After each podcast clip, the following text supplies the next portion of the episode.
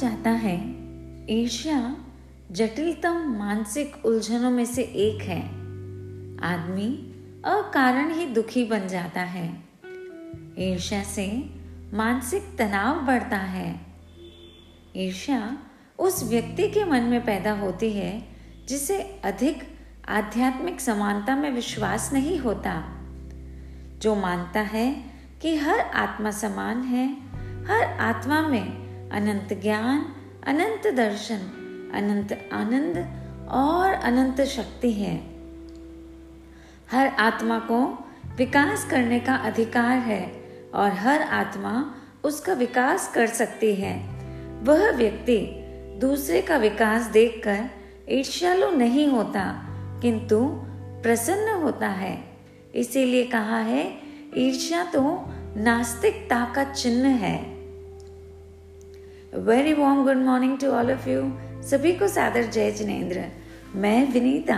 आज आपके सामने अगला ऑडियो लेकर आई हूँ। तो पिछले ऑडियो में हमने अब तक देखा कि किस प्रकार जम्बू कुमार की एक एक पत्नियाँ अपनी ही बात से परास्त हो जाती हैं और अंत में जम्बू कुमार के बात से समाधान प्राप्त करते हुए संयम की ओर आगे बढ़ जाती हैं।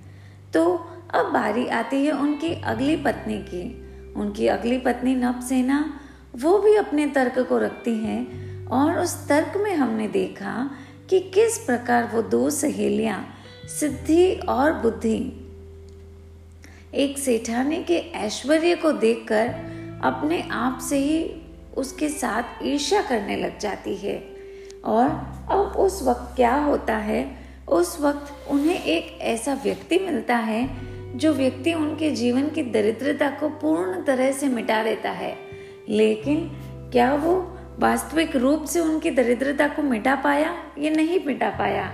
और उसने ऐसा क्या किया जिसके कारण से उनके दोनों के जीवन में पूर्ण बदलाव आ गया? तो आइए देखते हैं इस ऑडियो के माध्यम से। तो क्या आप सब तैयार हैं?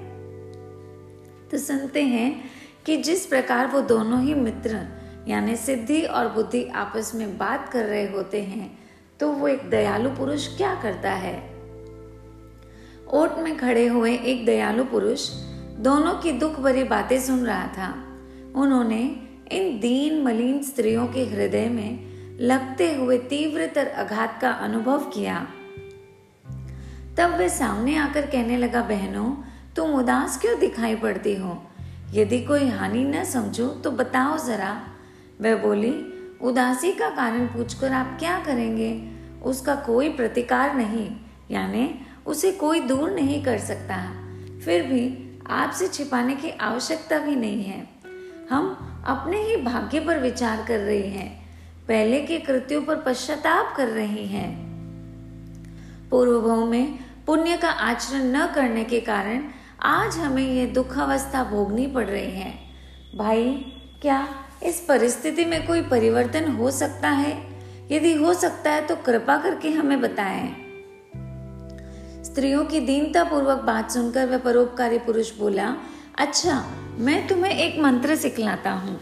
इसे यक्षालय में जाकर 21 बार तुम जपना और मंत्र जाप से यक्ष प्रसन्न होकर तुम्हारे सामने प्रकट हो जाएगा और वंग वर मांगने को कहेगा। तुम इच्छा अनुसार वर मांग लेना। दोनों स्त्रियाँ यक्षालय में पहुँची। इस समय उनकी प्रसन्नता असीम थी, क्योंकि उन्हें पता था उन्हें एक वर मिलने वाला है, वो भी मन चाहा वर। तो क्यों न होगी उनमें प्रसन्नता? तो दोनों ने वहाँ जाकर विधि पूर्वक जाप किया। देवता ने प्रकट होकर वरदान दे दिया कि तुम दोनों को प्रतिदिन 25 मोहरे बिछोने में पड़ी मिलिया करेगी। यानी हर रोज तुम्हारे बिस्तर के नीचे तुम्हें 25 स्वर्ण मोहरे मिलेगी। इस वरदान को पाकर दोनों खुशी खुशी घर लौट गए। और क्यों न लौटती? क्योंकि मुफ़्त में ही उन्हें यह वरदान मिल गया है। उस दिन रात होते ही बड़ी उत्सुकता के साथ दोनों बिछाना बिछाकर लेट गए। मोहरे पाने की आशा में उन्हें नींद नहीं आती थी और नींद आए बिना मोहरे पाने की आशा नहीं थी।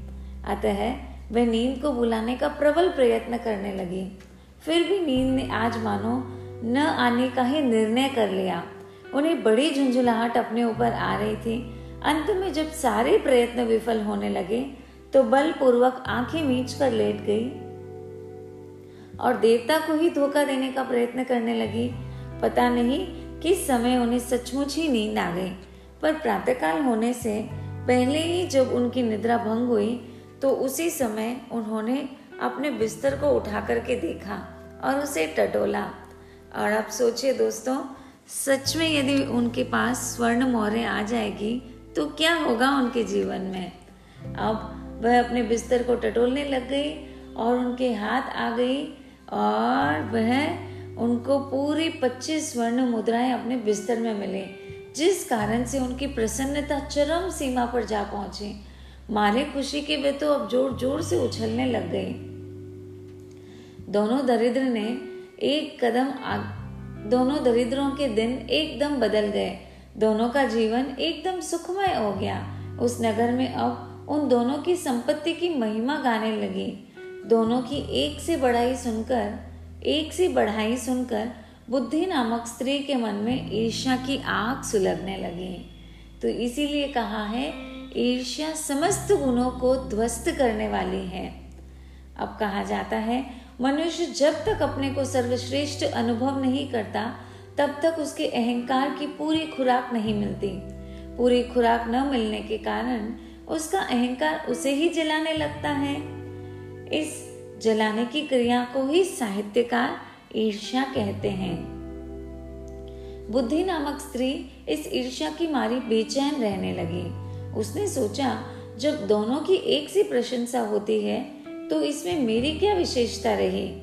मेरी विशेषता तो तब हो, जब सिद्धि से दुगनी संपत्ति मेरे पास हो। इस प्रकार ईर्ष्या और लोभ के वशीभूत होकर बुद्धि ने जो सुख प्राप्त किया, उसे अपने हाथों से खो दिया। अब वह लोभ ऐसे ही अवगुण है जो समस्त शांति को और संपूर्ण सुख और सारे संतोष को एक क्षण में नष्ट कर डालता है। अब बुद्धि को न पहले जैसी शांति थी, न तृप्ति थी। रात दिन वह इस चिंता में घुली रहती थी, किस प्रकार मेरा वैभव सिद्धि से अधिक हो जाए, किस प्रकार लोग मेरी अधिक प्रशंसा करने लगे। इसी दुख के मारे संपत्ति होने पर भी वह अत्यंत दुखी रहने लगी। नव सेना कहती गई, प्राणनाथ, आप भी प्राप्त हुए वैभव और सुख से संतोष न मानकर अधिक सुख की कामना कर रहे हैं। इस सुख की कामना रूप लोभ के जाल में न पड़े, अन्यथा आप प्राप्त सुख से भी हाथ धो बैठेंगे। बुद्धि के लोभ के कारण क्या दशा हुई, सो आप जानते हैं। क्या दूसरी बार फिर देवालय में जा पहुँची? वह जाकर फिर पहले की तरह उसने यक्ष की आराधना की। यक्ष ने प्रकट होकर पूछा तुम क्या चाहती हो? क्यों मंत्र जाप कर रहे हो? बुद्धि कहने लगी, देवता, मुझे और सिद्धि को आपने बराबर वर तो दे दिया। लेकिन उससे मेरा मन नहीं भरता। मुझे तो सिद्धि से दुगना माल मिलना चाहिए। देव बोला, इच्छा अधिक अच्छा ठीक है। सिद्धि से मांगने, सिद्धि ने जो, सिद्धि जो कुछ भी मांगती है, तुम्हें अब से उससे दुगना मिलेगा। इस प्रकार थोड़े ही दिनों में उनके पास उसके पास दुगनी संपत्ति हो गई। अपने साधन के पास दुगनी संपत्ति देखकर एक दिन सिद्धि ने पूछा, क्यों सखी, हम दोनों को बराबर संपत्ति मिलती है, फिर तेरे पास मुझसे अधिक संपत्ति कैसे हो गई? और स्वाभाविक था उसका भी यह प्रश्न। उसने उत्तर दिया, देवता ने मुझ पर प्रसन्न होकर तुझसे दुगना मिलने का वर दे दिया। अतः मेरे पास दुगनी संपत्ति है। सिद्धि को यह समाचार जानकर बड़ा खेद हुआ। उसने सोचा, मुझे जो मिला है, उससे दुगना बुद्धि को मिलता है। तो मैं ऐसा वर क्यों न मांगू कि बुद्धि भी याद करती रह जाए? इस विचार का निश्चय कर, इस विचार को निश्चय का रूप देकर वह देवता के आयतन में आई। मंत्र को विधिवत जाप किया। देवता आविर्भूत हुए। वर मांगने की आज्ञा पाकर उसने देवता से कहा, देवता, अब की बार मुझे एक विचित्र वर मांगना है। और वह यह है कि मेरी आँख फूट जाए। देवता ने इस वर याचना के मर्म को समझ लिया। वह भी बुद्धि के लालचीपन से क्रुद्ध था। उसने वर दिया और सिद्धि की एक आँख फूट गई। अब बुद्धि को दुगना वर मिलना चाहिए। इस हिसाब से उसकी दोनों आँखें फूट गई। और वह अंधी हो गई। अब बुद्धि अंधी हो गई। उसके लिए तो संसार पूरा मानव, घनघोर अंधकार में सदैव के लिए विलीन हो गया। दृश्य जगत में जैसे प्रलय हो गया, उसके समस्त सुखों का अंत हो गया और उसे अब पहले से और ज़्यादा दरिद्र अवस्था अधिक प्रतीत होने लगी। वह अत्यंत दुख के साथ सिद्धि के पास आई, आते ही कहने लगी, अरे सिद्धि आज ये तूने क्या मांग लिया? मेरी तो दोनों आँखें फूट गई हैं। सिद्धि, बहन बुद्धि, तुम चतुर हो। देवता तुम्हारे ऊपर बहुत प्रसन्न है। मैं जितना मांगती हूँ, उससे दुगना तुम्हें अनायास ही मिल जाता है। मुझसे दुगना पाकर तो तुम्हें संतोष होना चाहिए। अब पछतावा काय को हो रहा है? मज़े में दुगना भोगती जाओ। मैं भला तुम्हारी बराबरी कैसे कर सकती हूँ? इतने से भी संतोष न हो तो साफ़ साफ़ क्यों नहीं? क्यों नहीं देती? मैं और भी कोई वर मांगकर तुम्हें दुगना दिला दूँगी। बुद्धि, तुम समझती होगी कि संसार का सारा चातुर्य तुम्हारे ही पास है, ये तुम्हें ही मिला है। पर याद रखो, दूसरों में भी थोड़ी बहुत समझ है बहन जी। अभी तो प्रारंभ मात्र है। मैंने रोज एक एक वर मांगने का निश्चय किया है। अभी से घबराने से कैसे चलेगा बहन? जाओ जाओ, अपने घर बैठो। कल से मेरे यहाँ आने जाने का भी कष्ट तुम्हें नहीं करना पड़ेगा। अब सिद्धि की अंतिम बात में खास अर्थ छिपा था।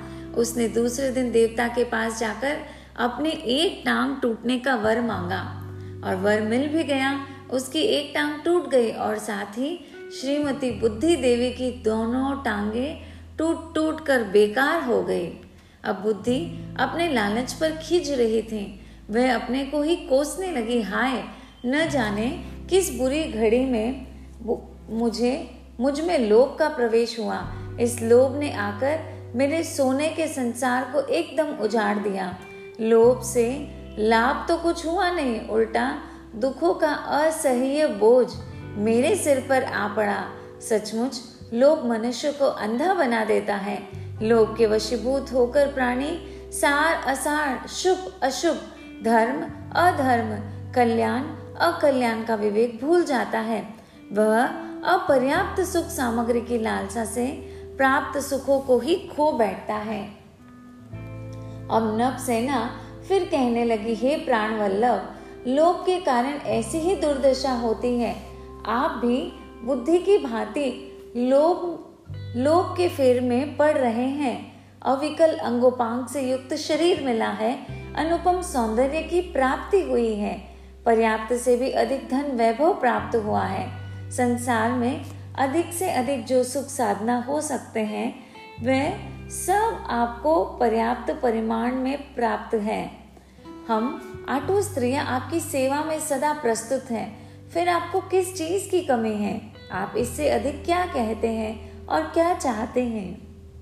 जिससे, जिसके लिए साधु बनने का, साधु बनने के लिए आप व्यग्र हो रहे हो, अधिक की प्राप्ति के प्रयत्न में इसे भी ठुकरा देना कहाँ तक उचित है? बुद्धि की तरह आपको भी कहीं पश्चाताप न करना पड़े। यह आप खूब सोच लें। निश्चय समझिए, हम हृदय से आपका सुख और हित चाहते हैं और जो व्यक्ति अपने हितेशी के हित वाक्यों पर कान नहीं देता और अपने ही धुन में मस्त रहता है, वह अंत में घोर कष्ट पाता है। अभी समय है, आप फिर विचार करें। दासी की आग्रह पूर्ण प्रार्थना को लातों से न ठुकराए। अब ये सारा जो वैराग्य का कथन है नव सेना का, वह सब कुछ जम्बू कुमार सुनते हैं और वह अपने प्रतिपक्ष में वापस अब एक और बात रखते हैं। वह कहते हैं कि, प्रिय, इसमें तो कोई संदेह नहीं है कि तुम हृदय से मेरा हित चाहती हो, पर खेद ये है कि तुम मुझे जिस पथ पर चलने को कह रही हो, वह पथ कल्याणकार नहीं है। तुम्हारी भावना को मैं दोष नहीं देता, पर तुम्हारे विचार अवश्य भ्रमपूर्ण है। मुझे संसार के सब सुख प्राप्त है। पर जिन्हें तुम सुख कहती हो, वह वास्तव में सुख नहीं है, वह सिर्फ़ और सिर्फ़ सुखाभास है। इसके अतिरिक्त वह अस्थाई भी है, अभी है और अभी भी नष्ट हो जाते हैं। फिर उन सुखों में भयंकर दुख मिला हुआ है। जिस अमृत में विष मिला हो, वह अमृत भी त्यागने योग्य कहा जाता है।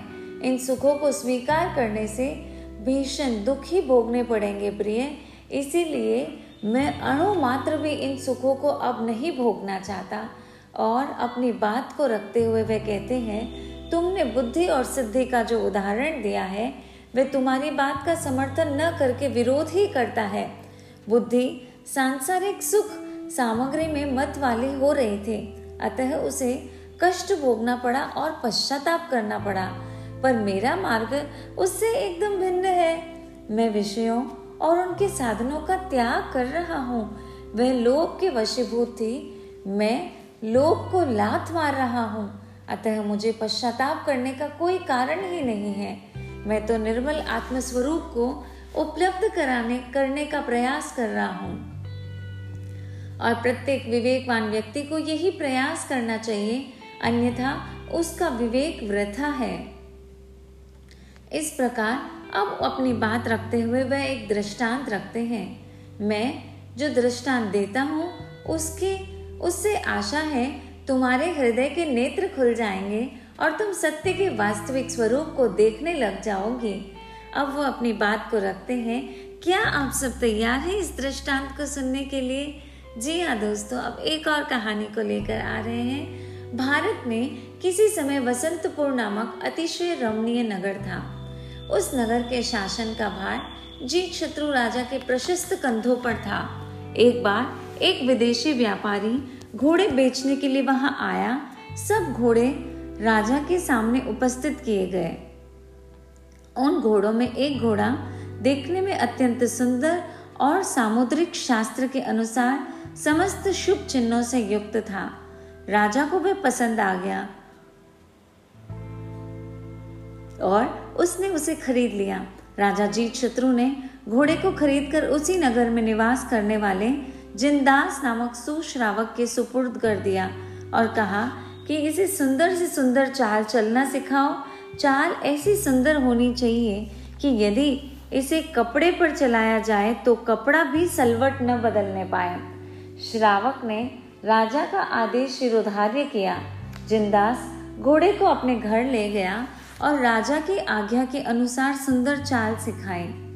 घोड़ा चलने में अत्यंत चतुर हो गया। जिंदास को जब घोड़े पर विश्वास हो गया तो वह एक दिन राजा के पास पहुँचा और कहा, हे पृथ्वीनाथ, आपके आदेश अनुसार घोड़े को चलना सिखाने का प्रयत्न किया गया है। कृपा कर आप उसकी परीक्षा करें। राजा ने एक विशाल चौक में कपड़ा बिछवाया और उस पर घोड़ा चलाया, दौड़ाया। सभी दर्शक बड़ी उत्सुकता के साथ देख रहे थे। घोड़ा वेग के साथ दौड़ा, पर कपड़े पर एक भी सल नहीं कहीं पड़ा हुआ नहीं दिखाई दिया। राजा ये देखकर बहुत ही प्रसन्न हुए। राजा ने सेठ जिंदास को धन्यवाद दिया। सब दर्शकों के समक्ष उसकी भूरी भूरी प्रशंसा की और घोड़ा अश्वशाला के संरक्षक को सौंप दिया गया। जिस प्रकार कस्तूरी को सौरभ छिपाने पर भी नहीं छिपता, उसी प्रकार सद्गुण भी सर्वत्र फैल जाते हैं। घोड़े की चाल के विषय में सर्वत्र चर्चा होने लगी। सभी एक मुख से उसकी प्रशंसा करने लगे। धीरे धीरे यह बात समीप प्रति दूसरे राजाओं ने भी सुनी। उनका मन फिसल पड़ा। फिर भी उपाय से घोड़े को पा लेने के लिए वह लालायित हो उठा। आत्म गौरवशाली व्यक्ति, मृत्यु का आलिंगन कर सकता है, पर अपने स्वार्थ के लिए किसी के आगे हाथ नहीं पसारता। राजा घोड़े की याचना करना गहत कृत्य समझता था, और याचना करने पर भी उसे पा लेने की आशा नहीं थी। बच्चा कीमती से कीमती वस्तु खुशी के साथ दूसरों को दे सकता है, पर एक एक पैसा, एक पैसे को अपना खिलौना देना कदापि पसंद नहीं करता। उसी प्रकार जिस वस्तु पर जिसका प्रगाढ़ अनुराग होता है, वह उसे किसी भी मूल्य पर देना नहीं चाहता। ऐसी दशा में घोड़ा पाने के राजा के पास दो ही उपाय शेष थे। प्रथम तो ये कि वह राजा पर आक्रमण करे और युद्ध में उसे परास्त करके फिर घोड़ा छीन ले। दूसरा यह उसे चोरी से प्राप्त करे। राजा ने इन दोनों उपाय पर विचार किया उसे अपनी शक्ति ऐसे प्रबल प्रतीत हुई, नहीं हुई कि वे युद्ध में विजय प्राप्त कर सकें। अतः उसने दूसरा, यानी कायरतापूर्ण उपाय का अवलंबन करना श्रेयस्कर समझा। उसने कुछ साहसी विश्वास पात्र आदि, आदमियों को बुलाकर किसी प्रकार घोड़े को ले आने को कहा। एक आदमी बड़ा साहसी था। उसने कहा, महाराज, ये कौन सी बड़ी बात है? आपका आदेश होने पर इंद्र महाराज का ऐरावत हाथी भी ले आ सकता हूँ। राजा का वह आदमी घोड़ा लाने के लिए वहाँ से चल दिया। अब वह चलते चलते वहाँ पहुँचा जहाँ अश्वशाला का प्रबंधक रहता था। अश्वशाला के प्रबंधक ने उससे पूछा, भाई, यहाँ कैसे आना हुआ? वह आदमी बोला, भैया जी, भूखा मरता मरता यहाँ पेट पालने के लिए आया हूँ।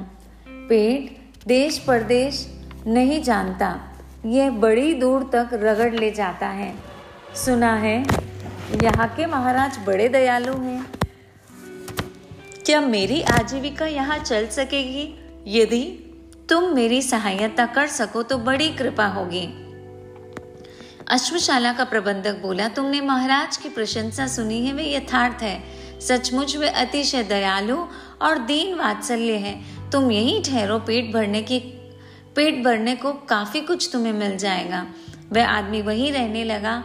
काम करते करते थोड़े ही दिनों में वह सबका विश्वास पात्र बन गया। एक बार अवसर पाकर उसने घोड़े को खोल लिया और उस पर सवार होकर चलने लगा। वह विपरीत मार्ग पर चला, लेकिन घोड़ा इस ढंग से सिखाया गया था कि वह उल्टे मार्ग पर नहीं चलता था। उस अश्वचोर ने घोड़े को चलाने की जी तोड़ कोशिश कर ली। चाबुक मार मार कर उसे घायल सा कर दिया। पर घोड़े ने एक डग भी आगे नहीं बढ़ाया।